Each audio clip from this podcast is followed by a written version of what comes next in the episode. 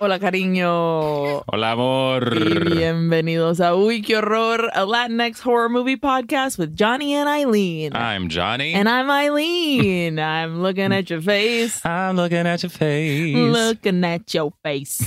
Which is always a little awkward and funky at first. Yeah. Plus, we haven't recorded in two weeks. Two weeks. Mhm. It's been Which a is, while. you know, we're usually we're on our regular weekly grind, but I just returned from my honeymoon. yes. So well, that's lovely. Very lovely. But that means that for two weeks, I've been sunning it up.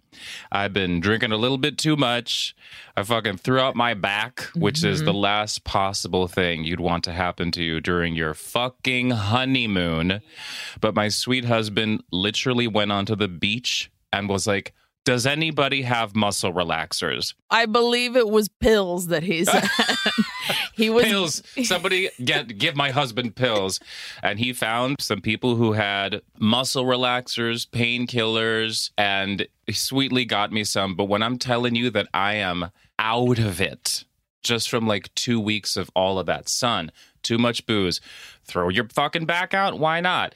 A few muscle relaxers on top of it? Sure. So here we are trying to talk about a movie that I watched two weeks ago girl. and it was uh it wasn't a great one. I rented this movie thrice Oh times. shit.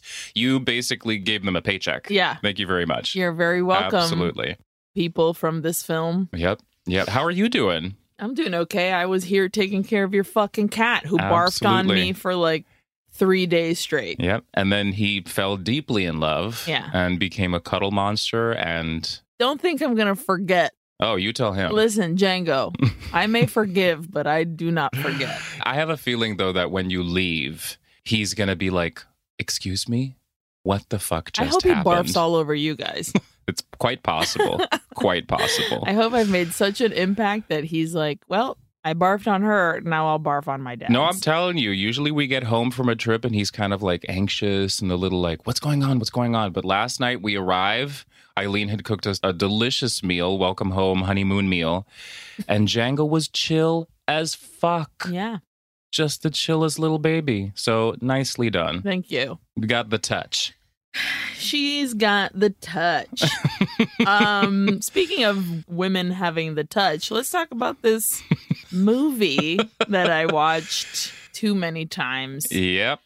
So we're going back to Peru, which we hadn't been in a while. hmm And is this our first anthology? No, because we had another one that had like two little movies. Mm. Yeah, It was oh. a Curse of the Hand. Curse of the Stone Hand, which, you know, But this is officially more of an anthology. yeah, this is giving you full tales from the crypt Yeah, kind of thing. for sure. Kind of vibe, you know? So our movie this week, which by the way, this is episode 99, Holy shit. which is very exciting. So uh, for episode 99, we are watching Cuentos de la Bruja from Peru, released in 2019, written by Mike Lyddon, with special credit to a few other authors, one of them being Ruth Roche. And uh, we'll find out about her in a little bit hmm and then also directed by Mike Lyddon. Lyddon? We're not sure. You let us know, Mike. Yeah, Mike, tell us. But before we get into that and before we get into your synopsis, hmm how about some títulos de terror? Absolutely. I'm Uh, terrified. I was like, oh, anthology. And I could have gone Tales from the Crypt, but instead I was like, what about Creep Show? Hell yeah. I was hoping you'd say Creep Show. So Creep Show, I guess, had like a lot of different titles. cool. Okay. So in Argentina, it was called Creep Show El Festín del Terror. Festín. Festín, like What is that? like a party, like Oh, I love that. par- a, lighty, a little party of terror. Just a little one. in Brazil, it was Creep Show Arrepio do Medo or Creep Show Show de Horrores. hmm In Mexico was Cuentos Macabros, Museo del Horror, Macabras Historias de Horror. Habían de todo en México. And in Peru, it was called Creep Show Cuentos Chocantes de Terror. Chocantes. Chocantes. Like shocking. Yeah. I love that. so, yeah, so those are a, a fun little creep show vibes. Stephen King in a weird fucking overalls and haircut. Who knew that Creepshow would give us so many options for titles? I know, That's right? great. I love that. it's, you know, so many stories inside, you might as well give them lots of titles. Hell yeah. So uh, now that we've done that, how about a synopsis? Fabulous. you? Fabulous. And also, please do not forget to subscribe, rate, and review. Here we go. This is our synopsis from IMDb. On Halloween night, a charming and seductive witch introduces three macabre stories based upon pre code horror comics of the 1950s, a la Tales from the Crypt. Great. Cool. Guys, this is not a great movie. Okay. well, that being said, you recently took notes on this, so your brain is freshly in this movie. But I'm telling you, I was like, I should look over my notes. But even doing that, I was like, um, don't really remember. Oh. So probably a lot of questions on my part. Great. Hopefully, a lot of laughs. Uh, Oh, man. listen, it's just low budge. You know, Sure. Yeah. it's got its charm. So let's just fucking dive into yeah, this, Yeah, let's do this. Okay, so Cuentos de la Bruja from Peru 2019. Here we go. An intertitle appears. Esta película está dedicada a los artistas, escritores y editores de cómics de terror precódigo de la década de 1950. Which is very nice. Yeah, I honestly was like, okay, excited. Yeah. Excited to see I what this was is like, all about. What the fuck is pre-code comics? More on that later. in a touch. Smoke covers the screen, and we hear a faraway voice say, Por el picor de mis dedos, noto que llega el infame, which is from the famous Scottish play, Macbeth. Uh, don't say it in a theater, everybody. Don't say it in the theater is cursed, which is the quote from one of the witches. By the pricking of my thumbs, something wicked this way comes. Love. Book me, y'all. I'm good. so the credits roll and we get our title card, Cuentos de la Bruja. We approach a front door decorated with stone statues and gargoyles, and it opens and we meet our narrator, La Bruja, La Bruja. basically. And a fucking And- horror. Let's welcome back to the main stage, ladies and gentlemen, Uy Qué Horror returning star Mayella Lloclla, who we've seen in El Vientre, Vientre. and in Uy, uy, uy, uy, uy. Eh, el, el monstruo de los Andes. Yes. El, o something, eh, no es monstruo, el, el terror de los Andes. yes. something de los Something in the Andes. Andes Yeah. about that the the incest monster. Yeah.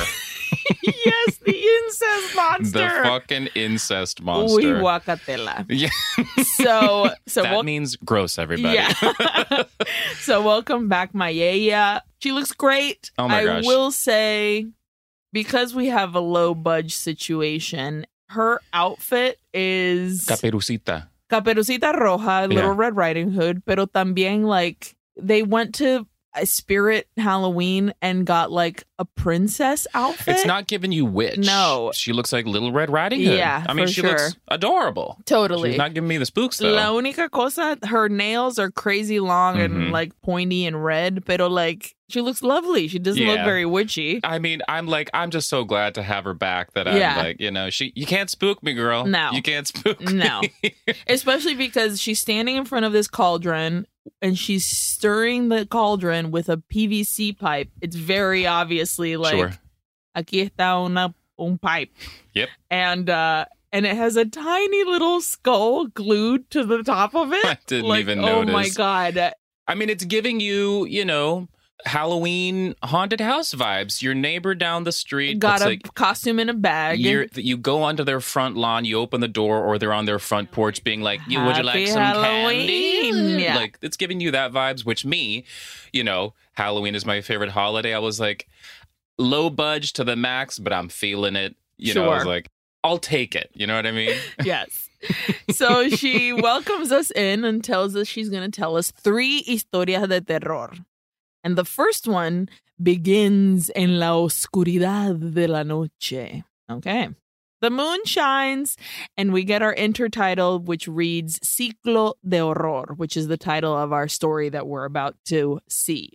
So we see city streets, traffic, parks, people walking, a Chinese restaurant called a Chifa.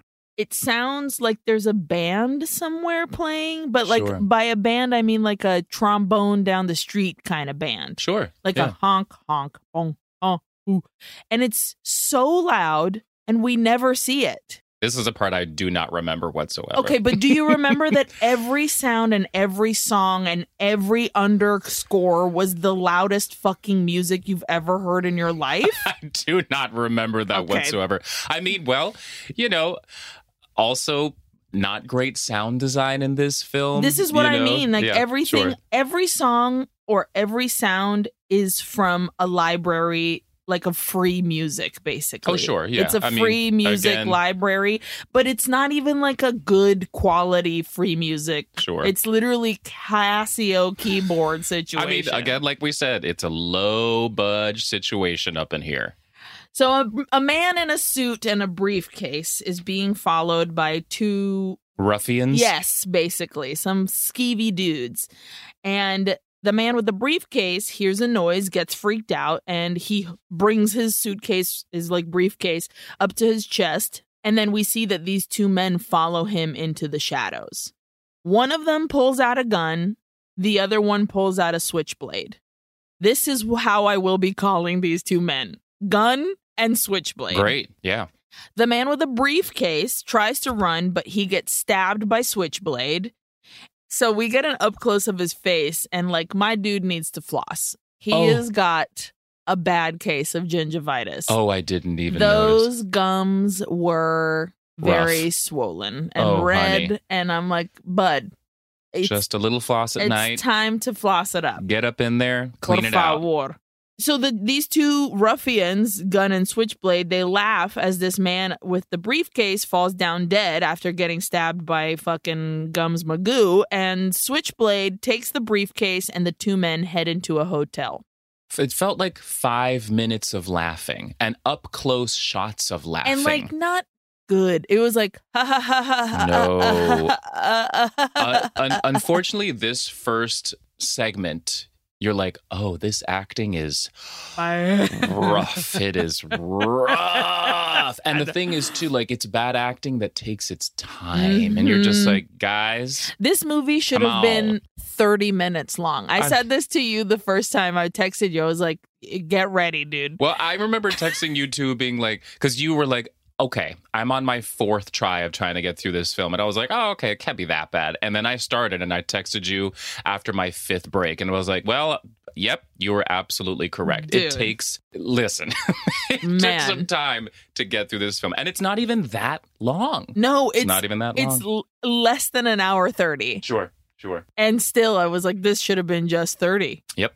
Okay. Speed it up with these lines. Speed Yeah. them up. So, in a shitty hotel room, these men are counting the money from the briefcase.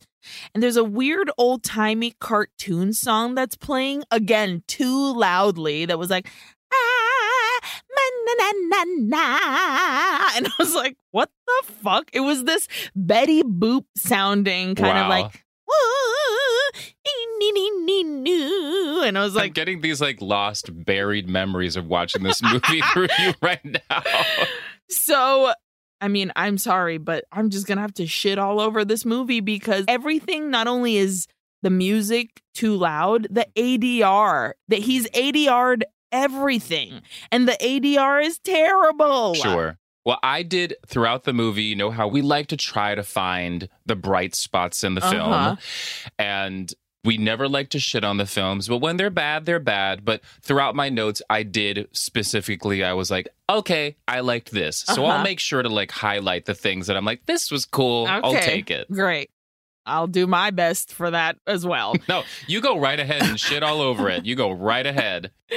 So Switchblade complains that this room is a dump and that there's rats in the bathroom. And Gunn says, No te preocupes, no muerden mucho. All right. So Gunn finishes counting the money. It's 10,000 pounds, pesos, dollars, pounds. and Switchblade is super pumped. He's, and he's like, Yeah, $5,000, not bad for a day of work. Pero Gunn is like, nah, dog, I found the dude with the money, so we're going 80 20. And Switchblade is like, uh, I'm sorry, but I killed the man. So, you know, it's a 50 50 situation or nothing.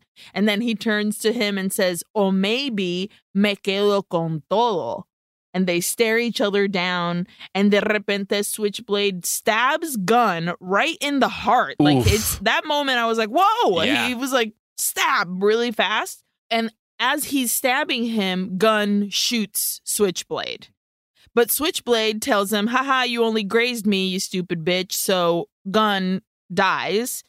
And as he's dying, he says, Don't worry, te estaré esperando. And he kicks the bucket. Two things here. When we're saying they say, don't worry, that, that I'll be waiting for you, it's literally like, don't worry. I'll be waiting for you. but also, maybe you should have agreed to the terms of what you were doing before you murdered A man. a man. Yeah. Hello. What the fuck is going on here? You fucking idiots.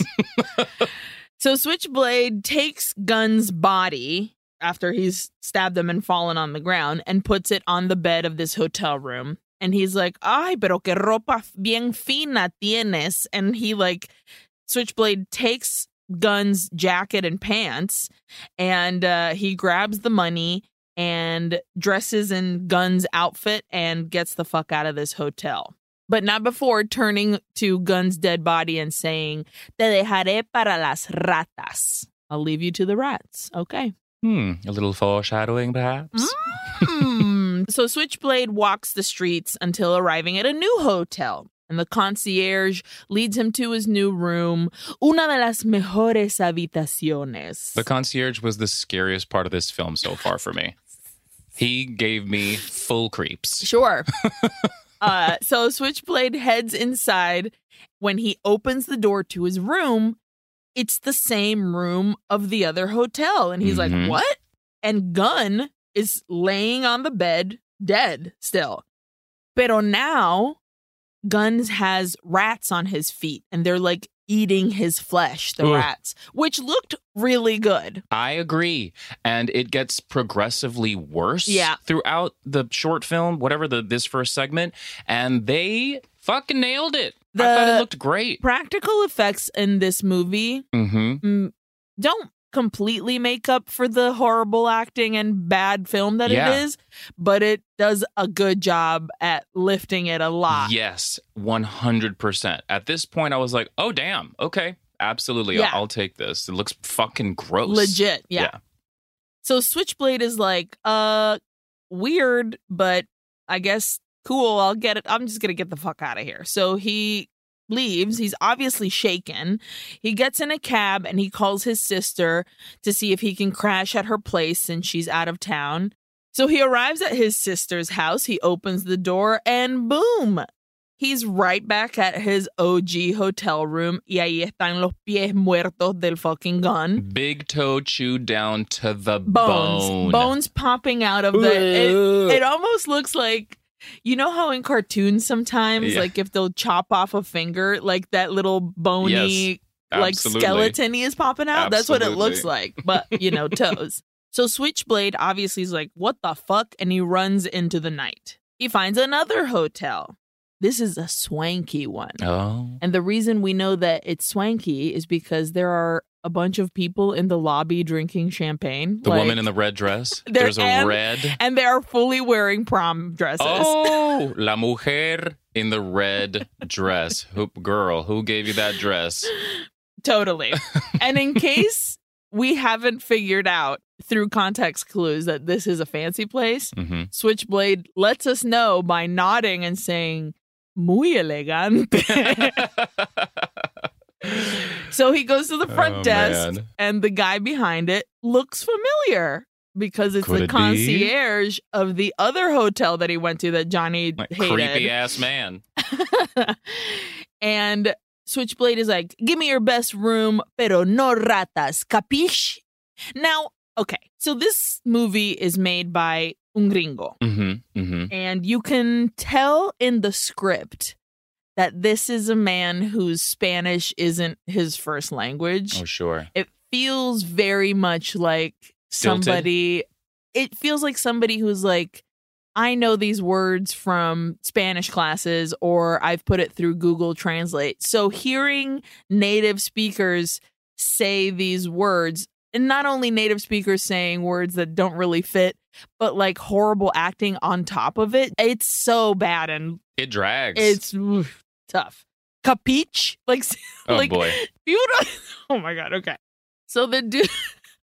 so Switchblade is like, mi nombre es Señor Smith. Oh no, I didn't. Oh, wow, missed it. Señor Smith. And again, aquí en esta parte, the music is so fucking loud. And it's like, diddly ding dang ding ding do. We're a fancy hotel, so we're playing jazz. But it's like, it's a looped segment. So it's, mm-hmm. you keep hearing ding ding dang ding ding dang da ding ding ding dang. And I'm like, puta Maybe mierda. that was on purpose to just like do, you know, because we're like clearly in a cycle of terror here. Maybe that was a directorial choice. It's possible.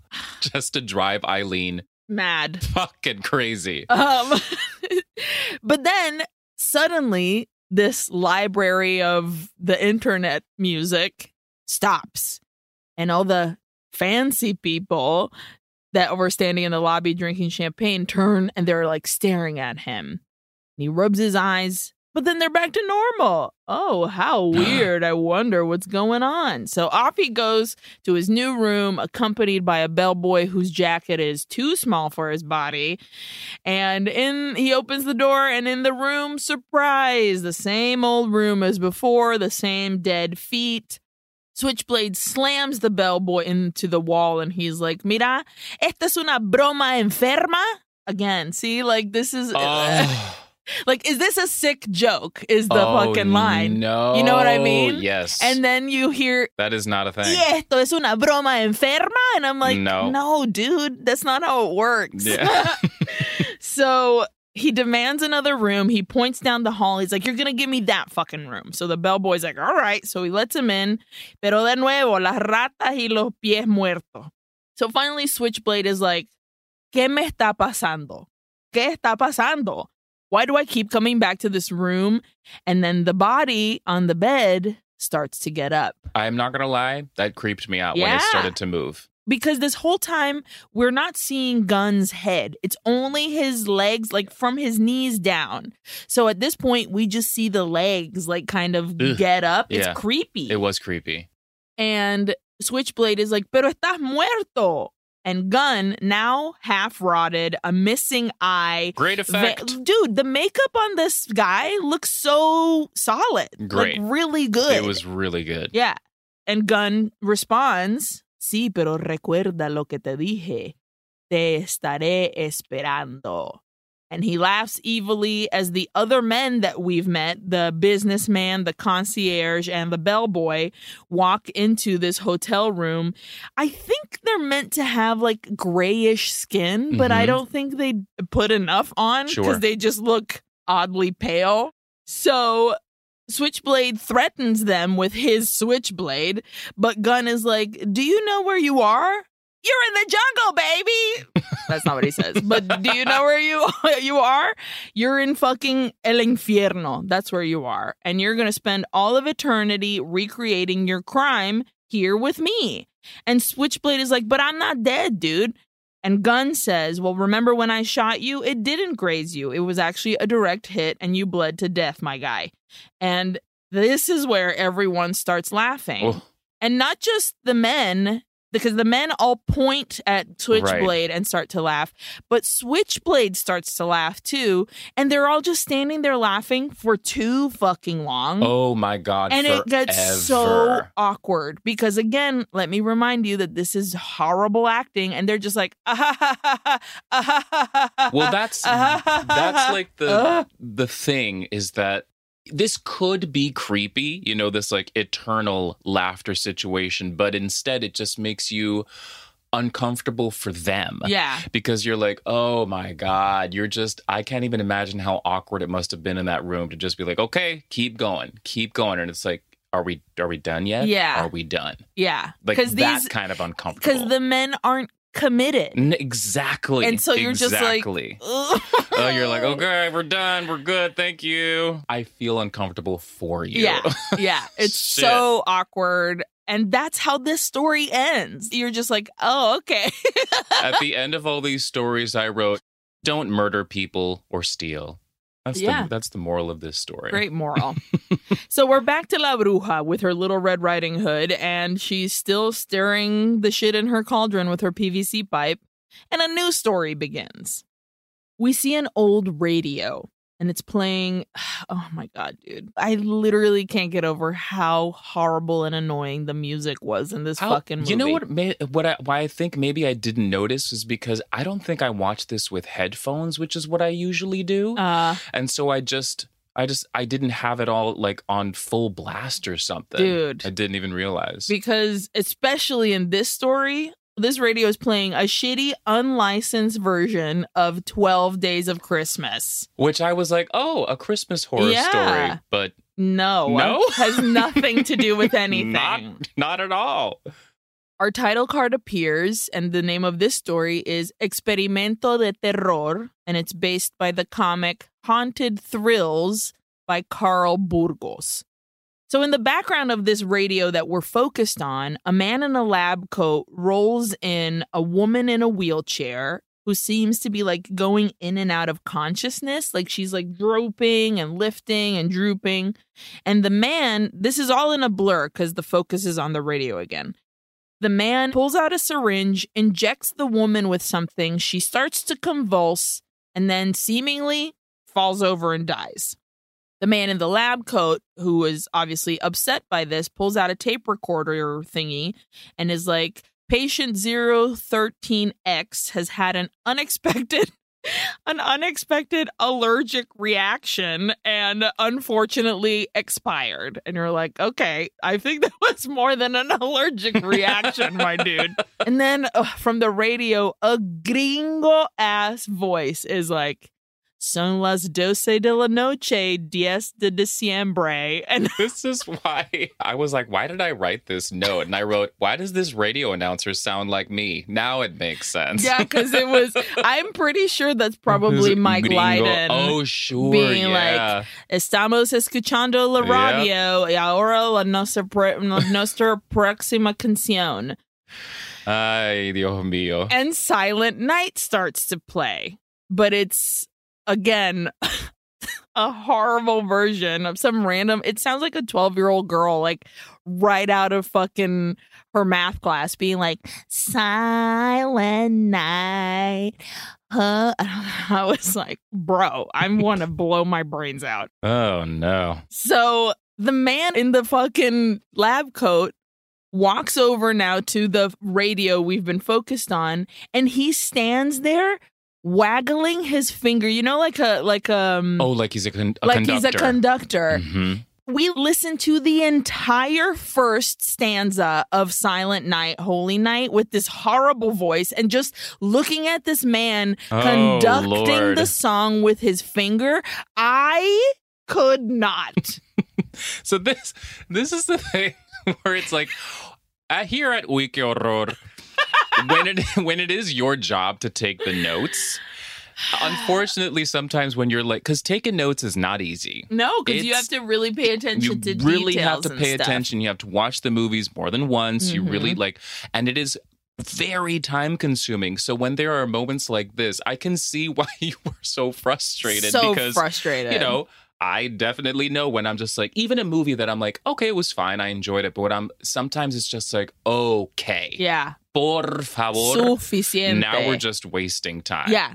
Now we're at a restaurant and a couple is looking through a paper for a place to rent and everything seems to be too expensive. Again, la música a todo mamón. In this version eh, or in this section of the movie, the song that's a todo mamón is fa la la la la la la la la. But like again, Casio. Mhm, it's like mhm. ding ding ding ding ding ding ding ding, and you're like, I'm trying to eat a meal. Can you fucking please turn Uh. it down? Okay. So the the man in the couple, because this is a heterosexual couple, BT Dubs, the man decides to check the app on his phone to see if there's anything in there. And look, two bedrooms, one bath, 200 bucks a month, which? Hell. excuse me. I'm moving to Lima, Peru. Goodbye. now. But the caveat is couples only. They must be serious and they must be in love, which is an odd request to have. Yeah. But the woman is like, yeah, that does seem weird, but hey, we're in love, right? So sure. And then the man says this line Está bien, futura esposa. Oh, that's why. That's why I wrote literally in my notes. I just wrote future wife and like 20 question marks after it. Dude. Oh my god, it's So- all making sense now. so, está bien, futura esposa. So they go check out this if apartment. anybody ever says that to you, I will divorce them. and I know we're not even married yet. oh, future divorce. Yeah, exactly. So now we're back to the man in the lab in the in the man in the lab in the coat. back to the man in the lab coat. He is still waggling his finger, but what at this point, okay. Oh my god, dude. The song that's playing and he's waggling his Uh-huh. fucking conductor finger at is an instrumental version of Macklemore's When I Was Young, I Thought That I Was Gay. yeah, yeah, yeah, The, yeah. I can't wait. Yeah, yeah, yeah. wah, wah, whoa. I don't know the Yeah, yeah. but it's totally that song, but only the bling Wow. Yes, bling, yes. I remember what. Yes, ding got it. dong. And then literally some there's like a background where somebody's like, yeah. Or I. Uh. this was a very strange moment for me where I fully expected Lab Coat to break out into song.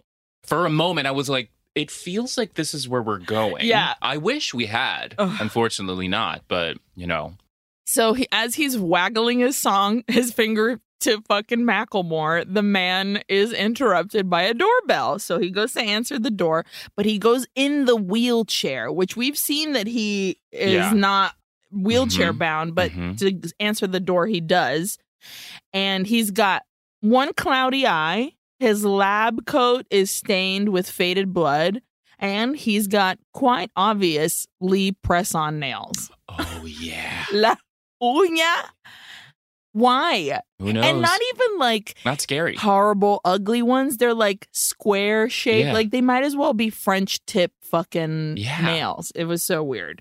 So it's the couple, obviously, and he invites the couple in. He's like, Oh, come on in. The apartment's on the second floor. Go ahead. The couple heads up there to see.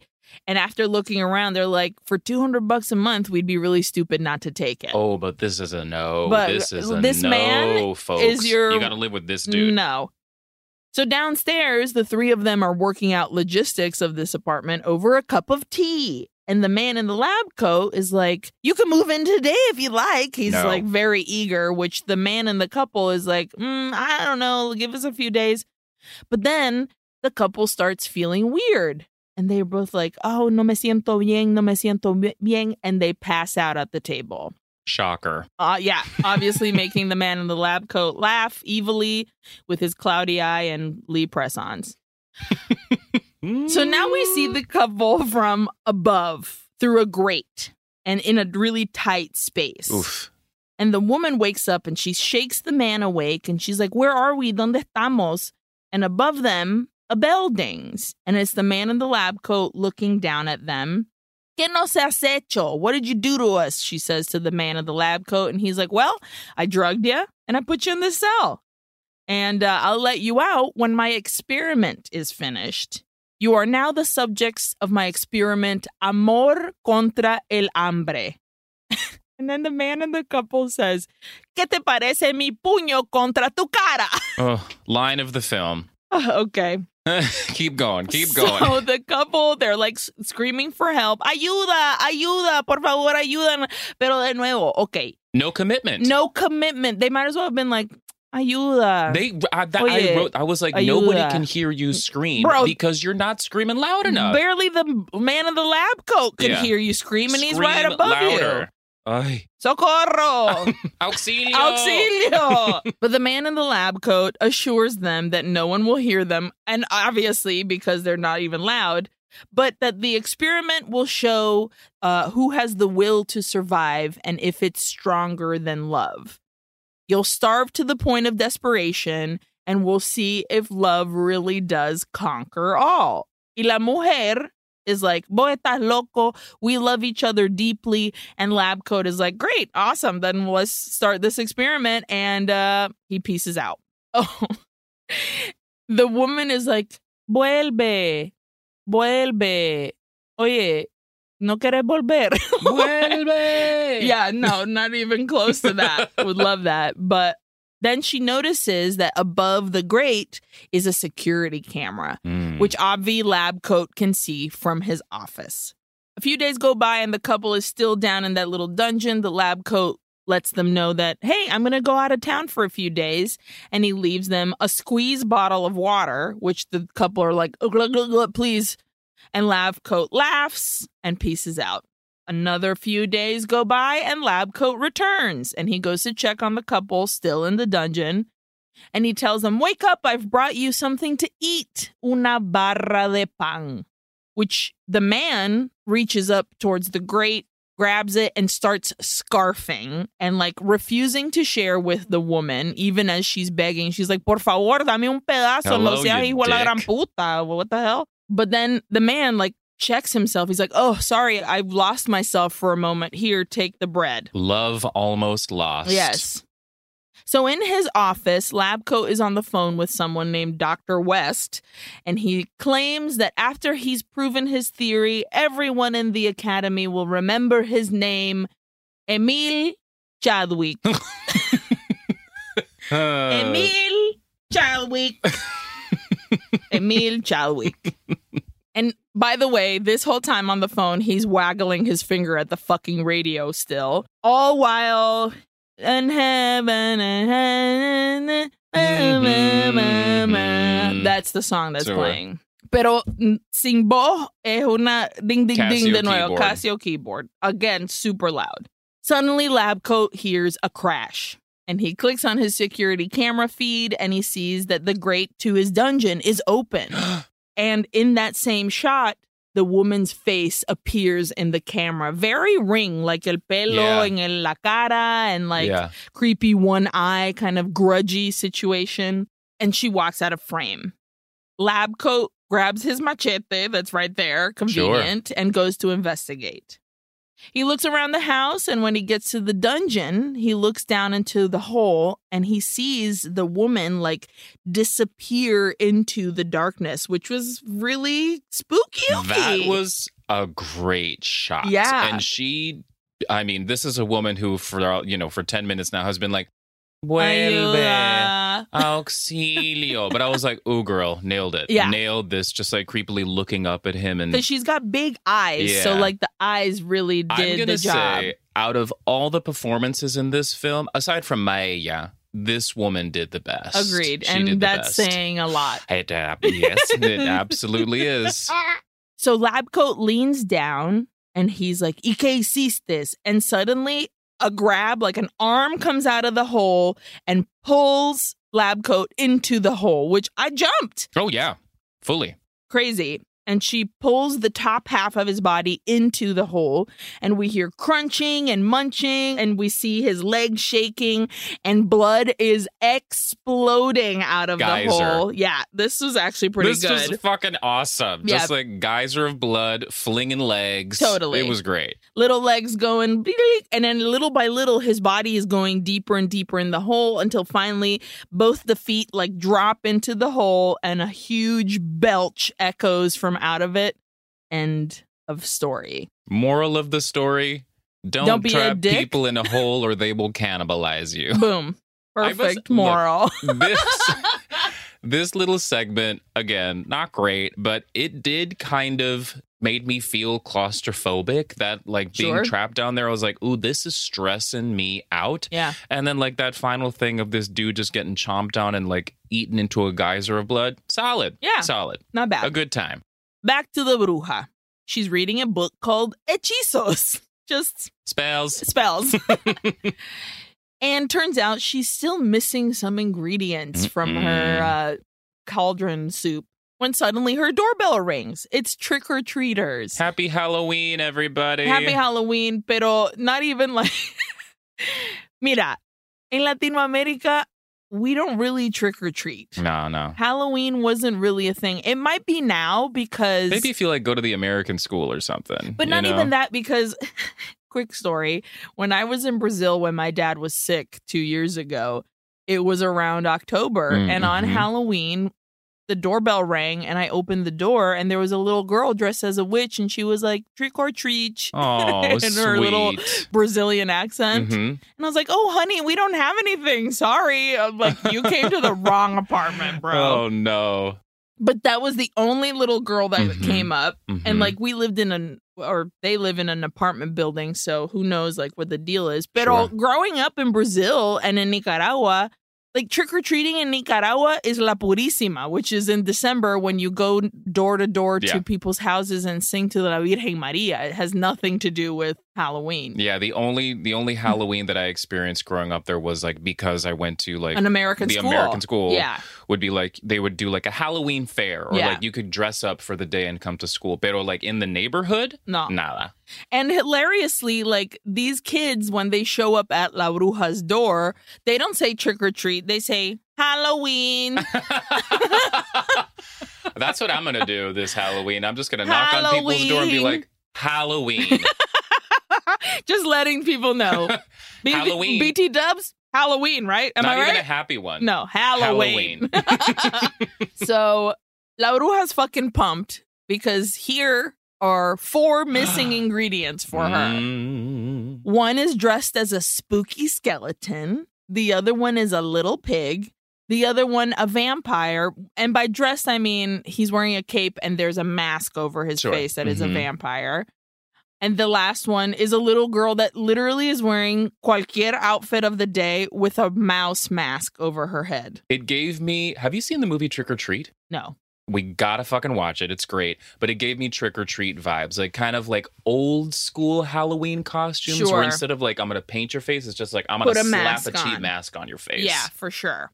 The only one that wasn't wearing a mask was the little pig who they kept cutting to. And that kid was like, I am over this. Can you fucking get me out of here? Adorable. Oh, but he, his face was like, andate a la mierda. Oh, fuck you, mom. Why'd you make me do this movie? that mom of that kid definitely was like the wardrobe person Oh or whatever. like She's like, camera, like like smile. And that kid was like, eat a dick. I'm out of here. So, anyways, La Bruja lures them inside with promises of chocolate cake.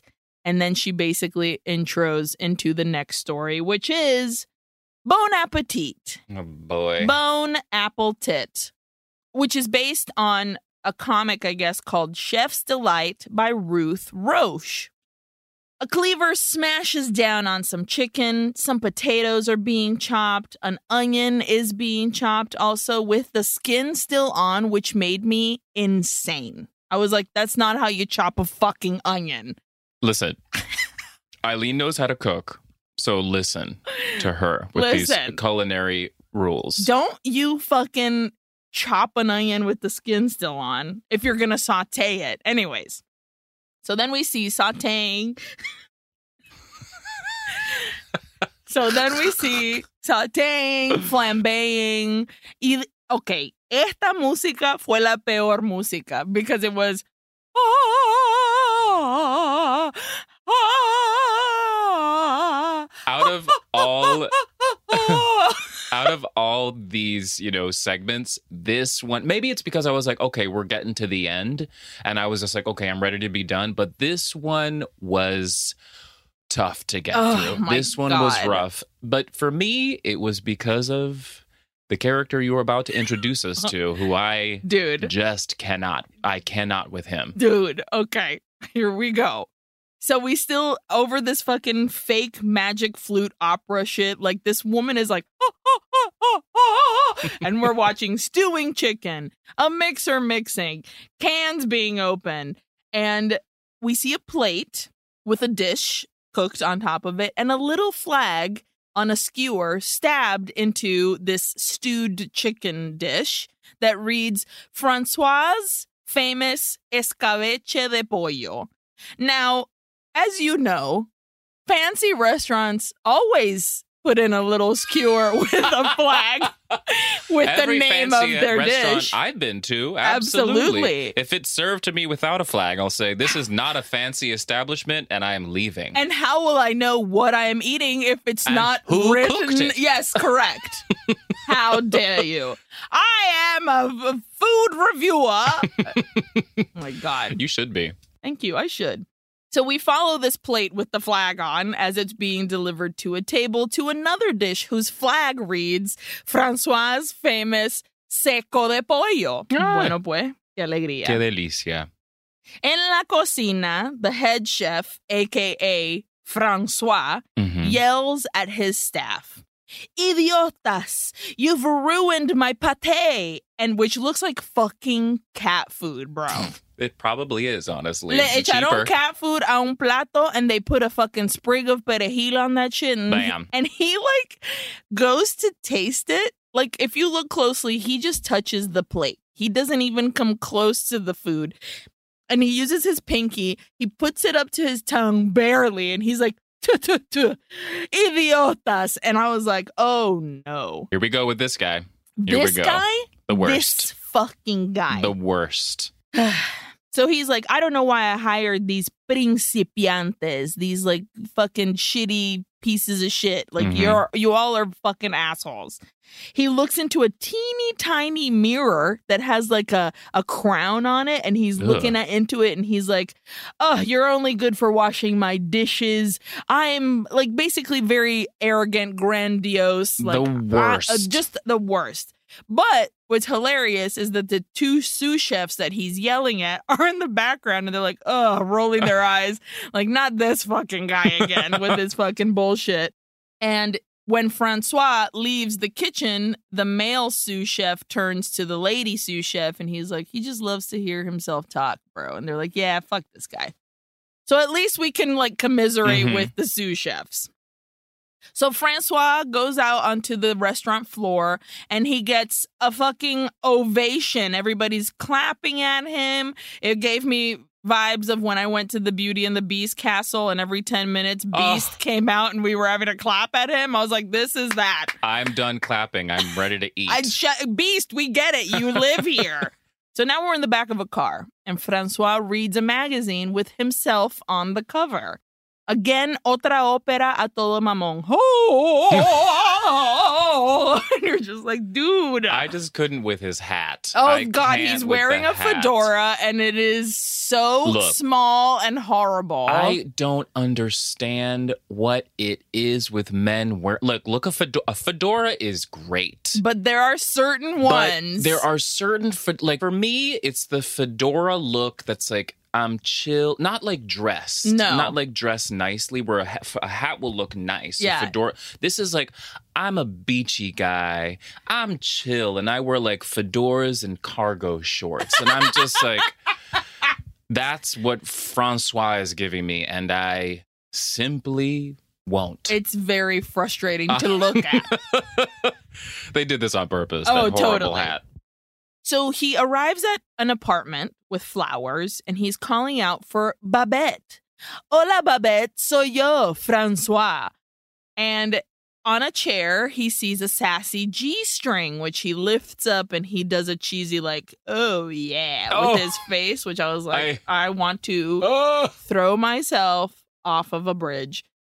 And look, a woman comes in wearing a negligee, very sexy, seductive. It's Babette. And she's like, Querido, these flowers. Oh my God. Immediately, barely says hello. And she's like, Today I saw a diamond necklace. It's beautiful. And he's like, Oh yeah, baby girl. Anything you want, I'll fucking get it for you. My name is Francois, and I am the king of the world. Don't you worry. And she's like, Look at my hat. Look at my hat. And then she's like, Oh, Francois, por favor, ven a mi cuarto. And he's like, Oh, yeah, I will. And I was like, I. I want to throw my computer into traffic. oh, yep. We're ba- almost there. almost there. So it's nighttime, and Francois arrives at another house, and there's a woman watching from the window. And he goes inside, and the woman comes out from a room being like, Aha, y ahora, what's your excuse tonight, Francois?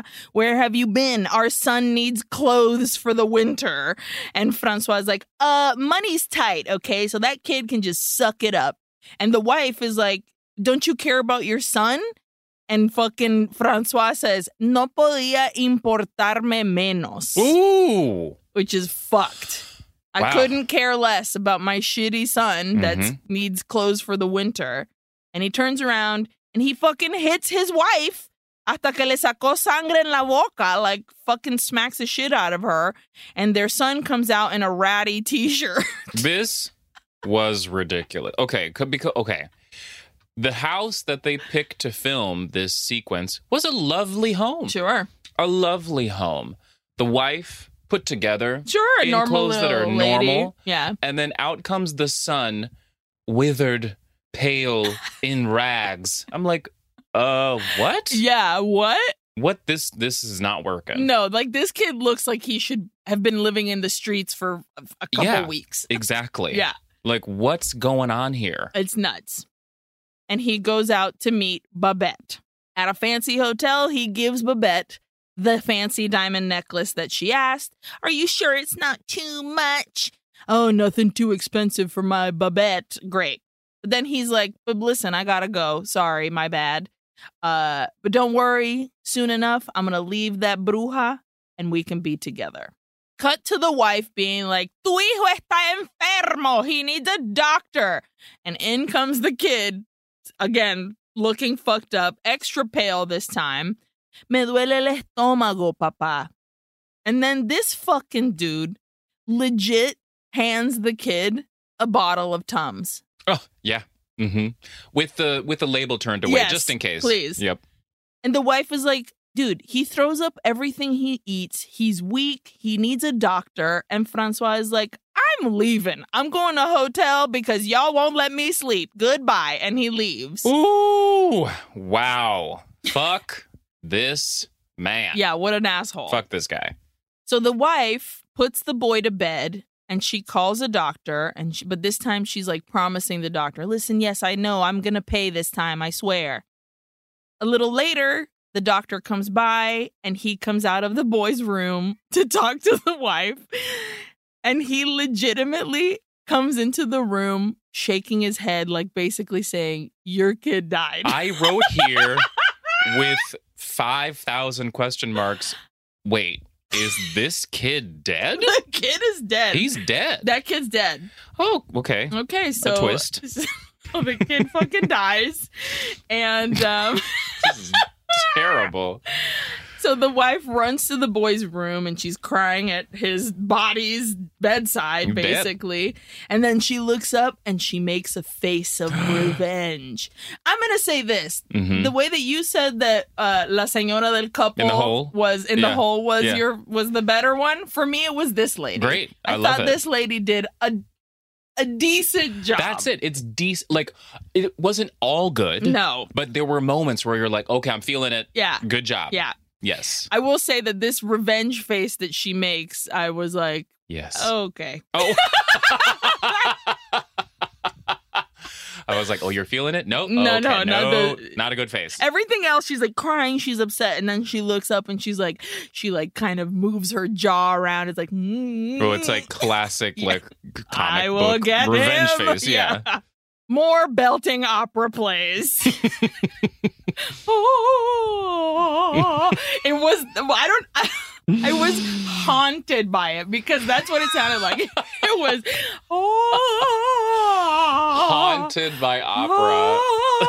Oh, oh. I was like, uh, why are we like swinging up? I, I can't. And we see that the light in the kitchen of the closed restaurant is on. And there's Francois, and he's making his pate while on the phone with Babette. And he's like, Ugh, at least these idiots aren't here to get in my way to, for me to make my world famous pate. And this man's, uh, he, his performance, like okay, the character is bad, is supposed to be awful and frustrating and a and a dickhole. hmm Pero este hombre, oh, He's he's not doing himself any favors No. here. Yeah. But you know, I guess he he made it happen, but also like chewing the scenery. yeah, That's the it's just like, oh god, I'm so ready to not have to look at this guy anymore. everybody else is kind of like middle of the road. This guy is like amping it up. So we have a little bit of every kind of performance that you could ask for. Absolutely. Which you know, I guess like cool, you made us really dislike you. Yeah, You did it. which is Nailed the point. Yep. Yeah. So we see a POV shot of someone slowly entering the restaurant. And in the kitchen, we see that it's Francois's wife. She's come in, she's grabbed a cleaver, and he turns and he like gets spooked by her. And he's like, "Ibiwo, ¿qué querés? What are you doing here? And she lifts that cleaver and says, Quiero matarte. and then she screams, Esto es por mi hijo. And then through on the shadows of the wall, we see her basically cleave this dude in the skull, which looks pretty solid. Yeah. And if we're talking like old timey comics vibe, this looked like a square in a comic. Yeah. Totally. Like in the shadows, just like the handle of the cleaver sticking out of somebody's head. S- decent. But then we actually see Francois falling into like the kitchen stuff and he like emerges from a dark pocket with the actual cleaver in his head bleeding through. It looks fucking great. Great. Solid. Francois falls down dead and his little wife laughs and laughs. Finally, she's gotten rid of this horrible man. I mean, I'd be laughing too. Yeah. And Good she job, girl. says, Y ahora para el postre. it's the next day, and the sous chefs come into work. They notice that the door is unlocked, and they're calling out to Fra- Francois to make sure if he's there. No one answers. The lady sous chef goes into the kitchen while the dude sous chef goes elsewhere to try and find Francois. But he doesn't get very far before hearing lady sous chef scream, Ay, Dios mío, Francois. he runs into the kitchen, and there is Francois in pieces presented like his most famous dishes. And on the table, we see a bunch of plates with different body parts and the little flags with things that say, like, Francois' famous sesos fritos, which is fried brains. And it's just his skull opened up with his brain exposed. And then the other one was Francois' famous corazón relleno, and it's just a plate with a heart on it. Fade out to the sound of the sous chefs full on retching in the background. They're like, huh, huh. And I'm like, really? This is how we're ending it? Okay. Moral of the story: Don't be a dick. Boom. And we're back to the bruja again, and she's still adding shit to her cauldron. The clock strikes midnight, and the bruja is super pumped because we will witness her satanic conjuring. Rise, my children, she says. And from behind her, the trick or treaters that were once children have now transformed into horrible giant versions, like monster versions of their costumes. So we see a horrible oozy skeleton, a rat person, Yeah. a pig person, and a horrible vampire. And La Bruja sends them shuffling out into the world. Avancen mis preciosas creaciones y abracen la obscuridad para siempre. And then her door slams shut on us. And you would think that that's the final de la película. Oh boy. pero no. In a cemetery, which is totally el cementerio general From oh my god, amazing. from El Yep. Cementerio General, Mhm. body shelves and all, the fucking columbarium. For those of you that don't know, check out our episode on El Cementerio General. we see the brujas' horrible new creatures skipping down the aisles of the cemetery, holding up body pieces, like one holds up a head, the other one a foot. Fin de la película. Nicely done. Thank you. Nicely done. How Oh, about boy. we get into some trivia? Let's do it. Okay, this is my trivia for today. What are pre code horror comics? Yeah, tell Let's us. talk about them. So, this is from bleedingcool.com. It's an article written by Mark Seifert. It says here there's an entire lost world of vintage comics out there, which is known to historians as pre code horror. An unregulated era from the late 40s to the early 50s before the industry was forced to self censor with the Comics Code Authority. Let's talk about that. The Comics Magazine Association of America adopted its code on October 26th of 1954 after public campaigns by Fredric Wertham and others against horror, crime, and risque comic books. This moral panic led to televised hearings during which Wertham and comic book industry figures testified before the U.S. Senate. Whoa. Wow.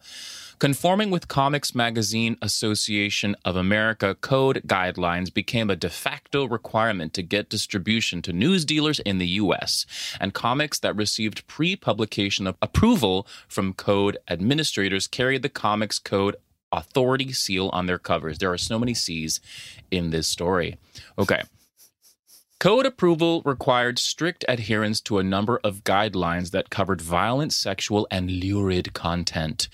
In the area of horror, such guidelines included Scenes of excessive violence shall be prohibited. Scenes of brutal torture, excessive and unnecessary knife and gunplay, physical agony, gory and gruesome crime shall be eliminated. Hmm. No comic magazine shall use the word horror or terror in its title. Really? Come on. I mean, guys. come on.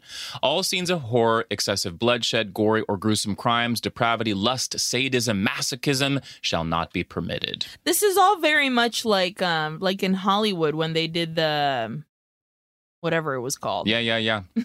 I mean, same era too? That makes sense.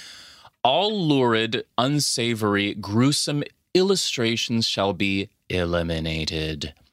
Inclusion of stories dealing with evil shall be used or shall be published only where the intent is to illustrate a moral issue, and in no case shall evil be presented alluringly, nor so as to injure the sensibilities of the reader. Really? Oh my God. My sensibilities. My sensibilities. are so sensitive. Scenes dealing with or instruments associated with Walking Dead, torture, vampires and vampirism, ghouls, cannibalism, and werewolfism are prohibited. wow, literally everything. Just everything, all of it. Every single damn thing, you can't do it. All right, so that is just a little bit about pre code horror comics.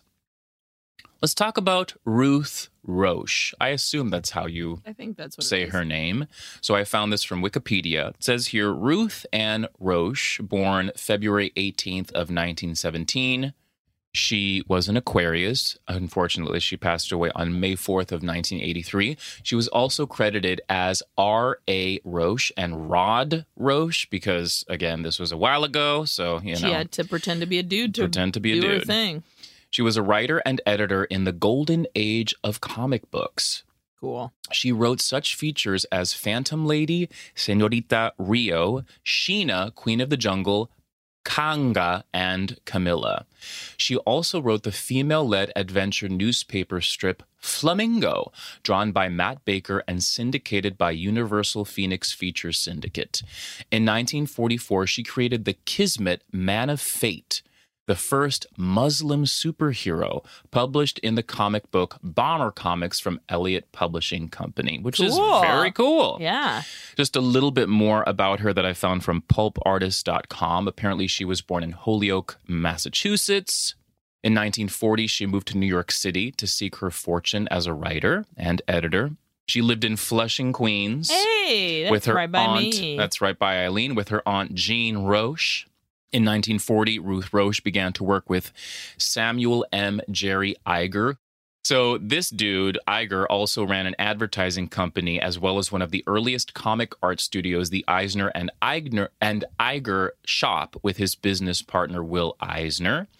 In 1944, Eisner left the, the partnership to seek his fortune as the creator of The Spirit, which is another comic strip. And at that point, Iger's company was reorganized as Roche and Iger, with Ruth Roche as partner, business manager, and executive editor. We're talking 44. Dang, lady. Way to Bad go. bitch. Yeah. Like, Totally. very, very cool. Get Joe Comics here. Get Ruth Roche's comics here. Or Rod Roche's, I guess, back in the 40s. she edited six romance confession magazines under a variety of pen names, such as Miss Martin, Miss Bennett, Miss Adams, Miss Thorpe, Agnes Wilson, and the Marriage Clinic, it says. Sure. And the marriage clinic. after the devastation of the comic book industry, I assume after this the code, Yeah. she found work as an editor and script writer for the television cartoons Felix the Cat and Fun. Huckleberry Hound. Whoa. This is so random, but whatever, we'll talk about it. In 1958, she rented a cottage in Montauk, New York, on the remotest tip of the southern fork of Long Island. In 1959, the East Hampton Star reported her purchase of one half acre for $4,000, where she built her dream home on South Del Rey Road in Montauk. Good for you, girl. For four thousand dollars, bro. dream home Oh for $4,000. God. Wow. Our times. have changed. Her hmm. closest companion in her final years was a colorful local personality, Peter Pantsless. No, no, no, no, no. What? Peter Pantsless. Peter Panteles. Pantels? Peter Pantels. Peter Pantless. Peter Pantsless. Pan Panteles, who owned the popular Montauk wine and liquor store. Ooh. During the cold winter months, they traveled south to a second home in Sebastian, Florida. nice. Sounds like a nice life. Very, very nice life. Okay, let's talk very, very briefly about Al Eadeh. Eade? Well, anyway, this is from lambiek.net, L A M B I E K.net. And it says here, so he basically he wrote the Cycle of Terror thing Uh-huh. back in the day. So it says there, I tried to find more about him, but I couldn't. But I found this small thing here from lambiek.net. Al Eadeh worked as a freelance comic book artist in the 40s and 50s, among others, through the Simon Kirby Studio. For feature comics, he did art on Western and romance stories and on titles like Black Magic and Fighting American. He illustrated crime and horror features for Harvey and Ace periodicals and was present in many 1950s Atlas romance, Western, and mystery titles. And apparently, some of these comics that he worked for were Astonishing Comics, Marvel Tales, Nice. Journey into Unknown Worlds, and Love Romances. And I found this at comics.ha.com. And it, it looks like it's an auctioneer for, you know, all sorts of stuff. But there was an auction on November 8th, 2004 for Al Eadeh's Chamber of Chills, which includes Cycle of Horror. And No you can see here the comic of like the dude opening the door and like the, The chewed on feet. feet with the bones and Dope. everything. Very, very cool. You can see the pictures, but like I said, it was sold on November 8th, 2004. So sorry for you. Uh, okay, let's talk about this very, very quickly from rumorg.com. This article is called Low Budget Anthology Witch Tales is the first bilingual horror film of its kind. Hmm. This was written by Grace Detweiler. The reason I wanted to mention this is because this movie was shot and reshot in its entirety in both English and Spanish No way. for $9,300. Whoa. Holy shit. But two times shooting it? Two times. So it says here released in both English and Spanish, Witch Tales, Witch Tales in English, Mhm. was essentially shot twice, with every scene being replicated in the other language immediately after the initial recording. That's like Dracula, the first Dracula. yeah, except this time with the same cast. So uh, Grace continues here.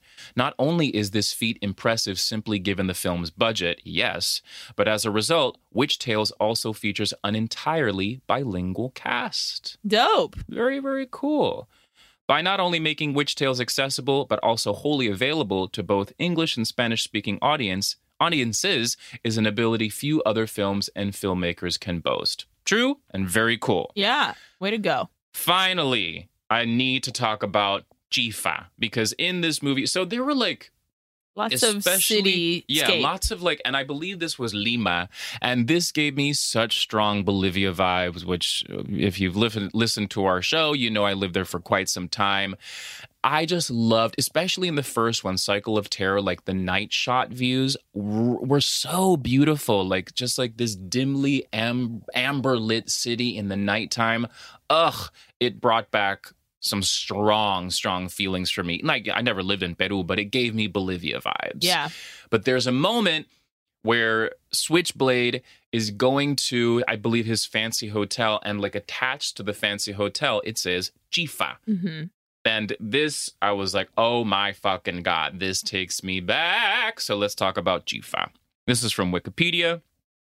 Chifa is culinary tradition based on Chinese Cantonese elements fused with traditional Peruvian ingredients and traditions.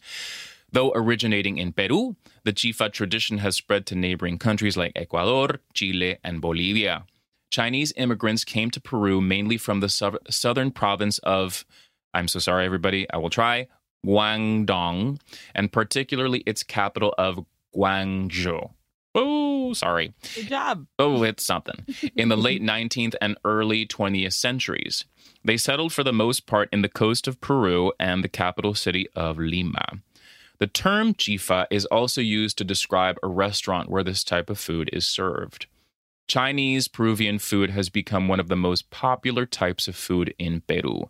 The first Chinese Peruvian fusion restaurants were opened in Lima in around at around 1920 in Lima's Chinatown or Barrio Chino. There are thousands of Chifa restaurants across all districts of Lima and many more throughout other cities of Peru, with sometimes multiple independent restaurants operating in close proximity on a single city block. And it is delicious, everyone Yeah. delicious. If you're ever in Peru or Ecuador, Chile, Bolivia, find yourself a chifa. It is good. And that is the end of my trivia for today. And if you look just like in regular Peruvian restaurants, most of the time, like their main dishes will have like some version of a fried rice, which is always fucking awesome. Ugh. Chaufa, I think it's called. There's also, I'm pretty sure, a restaurant here in DC. I can't remember the name, but that is specifically Peruvian and Mhm. Chinese food. Ugh, The best. I'm starving now. Me too. All right, so my I just have a few little things. I found this um this article interviewing Mike T. Lyddon, Lyddon, Lyddon, uh, Ledon. in the website we are cult.rocks and it's called Going Underground number 1 Mike T. Lyddon released October 23rd 2020 by Thomas Lee Rudder. This article references a bunch of other things that Mike has done uh for example the film First Man on Mars and The Incredible Melting Man but I'm going to talk about the section on uh, Cuentos de la Bruja. And it starts by saying a lot of passionate hard work clearly went into this production and it had this viewer anticipating the next feature Lyddon put to his name the horror anthology feature Witch Tales. Lyddon shot his horror portmanteau Witch Tales in Peru. I did wonder how this came to be and he told me my ex is Peruvian so we moved down there because she has family. Soon after, I got the filmmaking bug and decided to make another film. He had spent some time in South America in the past taking veterinary courses and moving Oh. to Venezuela to help out at an animal shelter. It wasn't long before he put his filmmaking practices to task whilst there as he wound up filming traditional indigenous South American music for howlingearth.com. Witch Tales pays homage to the horror anthology comics of the pre code era. Actually, it's more adaptation than homage, as all three tales of terror, packed within its, again, short runtime, are in fact stories from various horror, horror comics of the pre code days. The comics Leiden adapted from were called Chamber of Chills, haunted thrills, and fantastic fears. Portmanteaus of terror from labels long gone. Lyddon did his best in attributing who authored what to shed light on some of the artists and writers who created the tales within the comics that excited him so much. The history is sometimes a bit hazy on who did what in these comic books, but I discovered that Ruth Roche is responsible for one or possibly two of the stories I adapted Experiment in Terror and Bon Appetit. She was a major player in the pre code days working for comics icon Jerry Iger, as Jonny said. The location of the film was the perfect setting and one that Lyddon deemed as the catalyst for the whole production. An old house converted into a museum called Casa Museo del Terror. Cool. Lyddon's framing device really brings those anthology anthology comic books to life with its use of primary colors and spook house imagery, which is very true. There's lots of green lights and Mhm. red lights and yellow is the other primary color. The tales themselves and contrast look grounded in reality as Lyddon shot in various real life locations in downtown Peru. Witch Tales boasts another distinction in Lyddon's indie oeuvre. The film was shot in both Spanish and English language versions. And Lyddon says, A lot of people watching horror films don't want to read subtitles, so I thought if I could shoot a film in two languages, I could get a wider audience. And I think that is playing out based on sales and the feedback I've gotten. So that's good. Nice. That being said, I do not recommend trying this unless you have an actual budget to work with.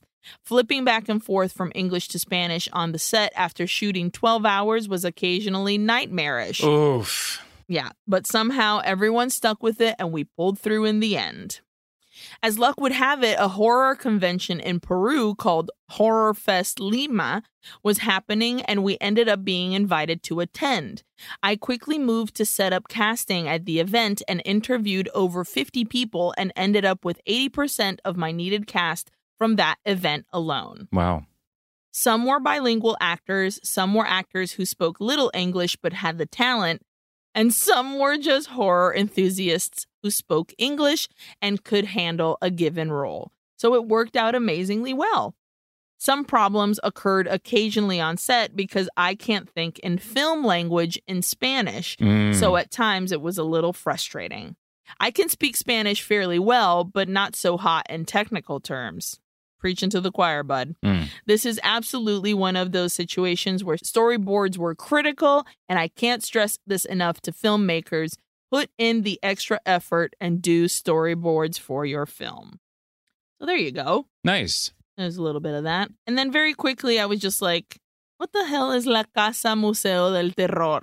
Somewhere we gotta go Yes. when we go to Lima. So when I Googled it, uh, elcomercio.pe, which is, I'm assuming, a newspaper in Peru, had an article on it. La Casa Museo del Terror, el lugar en Lima que haría huir a un exorcista. Awesome. a place that would make an exorcist run away. uh, dolls from horror movies, m- deformed masks, sick paintings, espeluznantes antigüedades, chichobellos quemados. I don't know what chichobellos is, but burnt chichobellos, diabolical clowns, and a Ouija board. and a Ouija board uh, are all things that would make an exorcist run away. Okay. In La Casa Museo del Terror, the collection of horror objects is the biggest in Peru, with uh, weird things happening in the place all the time. God, I did not run this through Google Translate. My bad. Oh my god. Uh, Emilio Obregon, who is an economist, says of this place. So, this house has six rooms. It's ubicada en San Miguel. Wait, I'm so sorry. you son of a bitch. This economist is saying this? That's what it says. Oh man, Yeah. okay. I don't know what he has to do with the place, but sure. Emilio Obregon, Maybe he's the a economist. Yeah. So it's mostly just like it's just spooky things Mhm. in a place. Sure. I love it. Yeah. This economist says he's a chill and friendly guy, typical man of the family with kids and a wife. But this is his pastime. Oh, he created this I place. guess so. He put it together. It says, su apariencia normal desafiaba los prejuicios que un dueño de material así podría despertar. Despertar. So he's like, he looks like a regular guy, but he's got this weird, yeah. like, side He's into like spooky shit. Yeah. He doesn't like occultismo. hmm He doesn't believe in mediums and psychics. He doesn't even listen to heavy metal satánico, sino salsa is what he listens Okay. to. The house in which he does not live, by the way, was just a refuge in between weeks for the, the bureaucratic life and the boring side of Lima. So he just was like, you know what? I'm going to get a bunch of shit from scary movies, put them up in this place, and people can come see it. I fucking love that so very much. What a guy. He's just like, I do all my economy shit Monday through Friday, Yeah. Saturday and Sunday. I horror, baby. Horror, horror, baby. I'm just just renting a house. Renting a house. Maybe he owns or, it. or I bought a house. Bought a house, and I and then I went trinkets. on eBay, got a bunch of horror trinkets. I would pay money to go in there. Absolutely. This is a pinhead mask. this is um, a replica of Annabelle. You know that kind of shit. I love it. I I think it's listen. Everybody needs a hobby, and he's got a good one. Let's do it. And that's the end of my trivia. Fabulous. You want to answer some questions for me, Absolutely. Aileen? Were you scared? No. No. I agree. Well, what was your best scare in this non-scary movie? I have two technically. Okay, so do I. Weirdly enough. Yep. Uh, when the lady in the couple in the second story reaches out from the hole and grabs Mhm. man in a lab coat and pulls him down, that made me jump.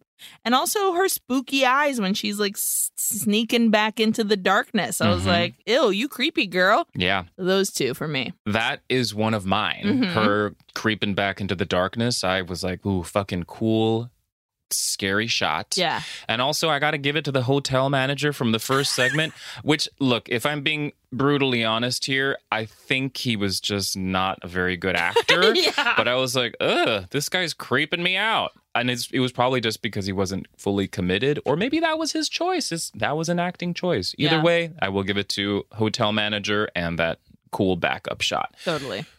Who was your favorite character? I'll give it to the wife in Bon Appetit, Mm-hmm. but also to the sous chefs. Because every time they showed him, showed those two rolling their eyes, I was like, yep. That's me. That's me. Absolutely. So those two. evil, Great choices. I gave it to my Mayella Uh huh. as the bruja, and I also gave it to the the woman in the cell from the second segment because I thought she was decent. She was decent. There you go. What was your best line? ¿Qué te parece mi puño contra tu cara? Solid. Solid. And you? Mine was one of the the witch's lines. She said, "Así que mientras cuido mi bre- mi brebaje, ofrezco otro cuento retorcido para su diversión." I liked her lines. They were some of them were like cool, and she, you know, she delivered them relatively well. So Yeah, totally. you know, it's a spooky witchy line. yeah. I, I love it. What was your best death?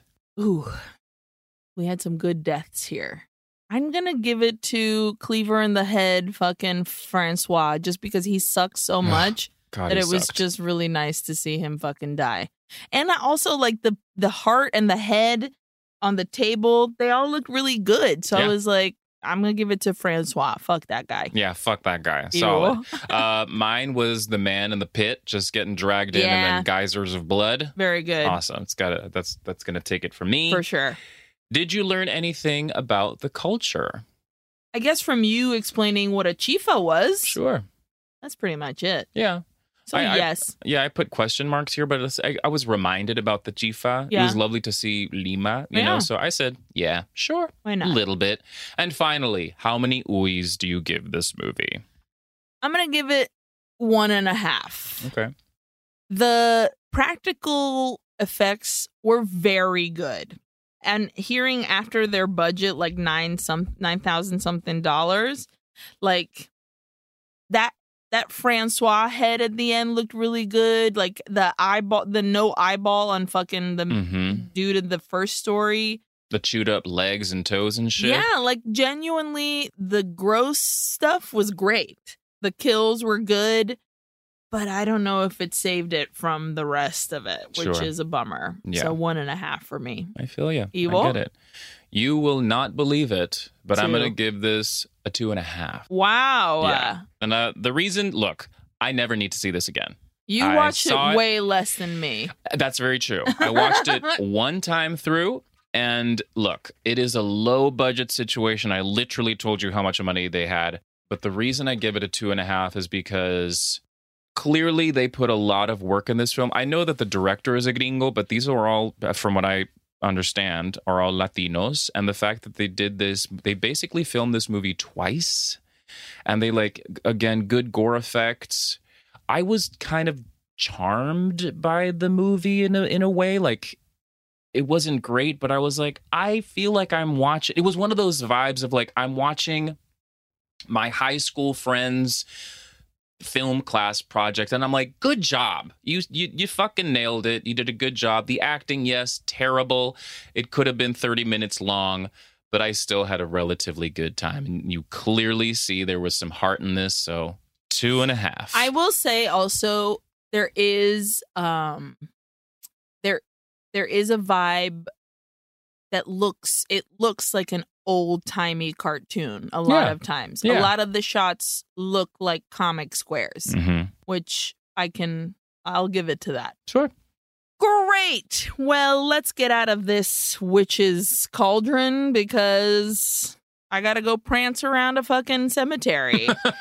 Stealing body parts. Stealing some body parts. Thank you so much for being here with us. We appreciate every single one of you. Please remember to subscribe, rate, and review wherever you listen in cualquier plataforma. Follow our redes sociales at Uyquehorror on Instagram and Twitter. You can send us an email at uyquehorror at gmail.com. Find all of our movies on our link tree, linktr.ee slash uyquehorror. You'll see the whole Megillah in there. Thank you to Sonoro for being the comic that holds our life stories. Uh, you can follow them on their redes sociales at Sonoro Podcast. And Jonny, if I was stuck in an endless loop of finding your dead feet in a hotel room, I would think it was great. and I would come back to life or wake up off that creepy bed and say, just come and join me in hell forever and ever. and I will every single time. I fucking love you. I fucking love you too. And we'll see you guys in la próxima semana. Adios. Adios. Uy, qué horror. Es una producción de Sonoro. Produced by Jonathan Atkinson and Aileen Clark. Edición y mezcla, Karina Riverol. Escuche Uy qué horror en cualquier plataforma donde escuchen podcasts. Subscribe, rate, and review. Adios. Adios.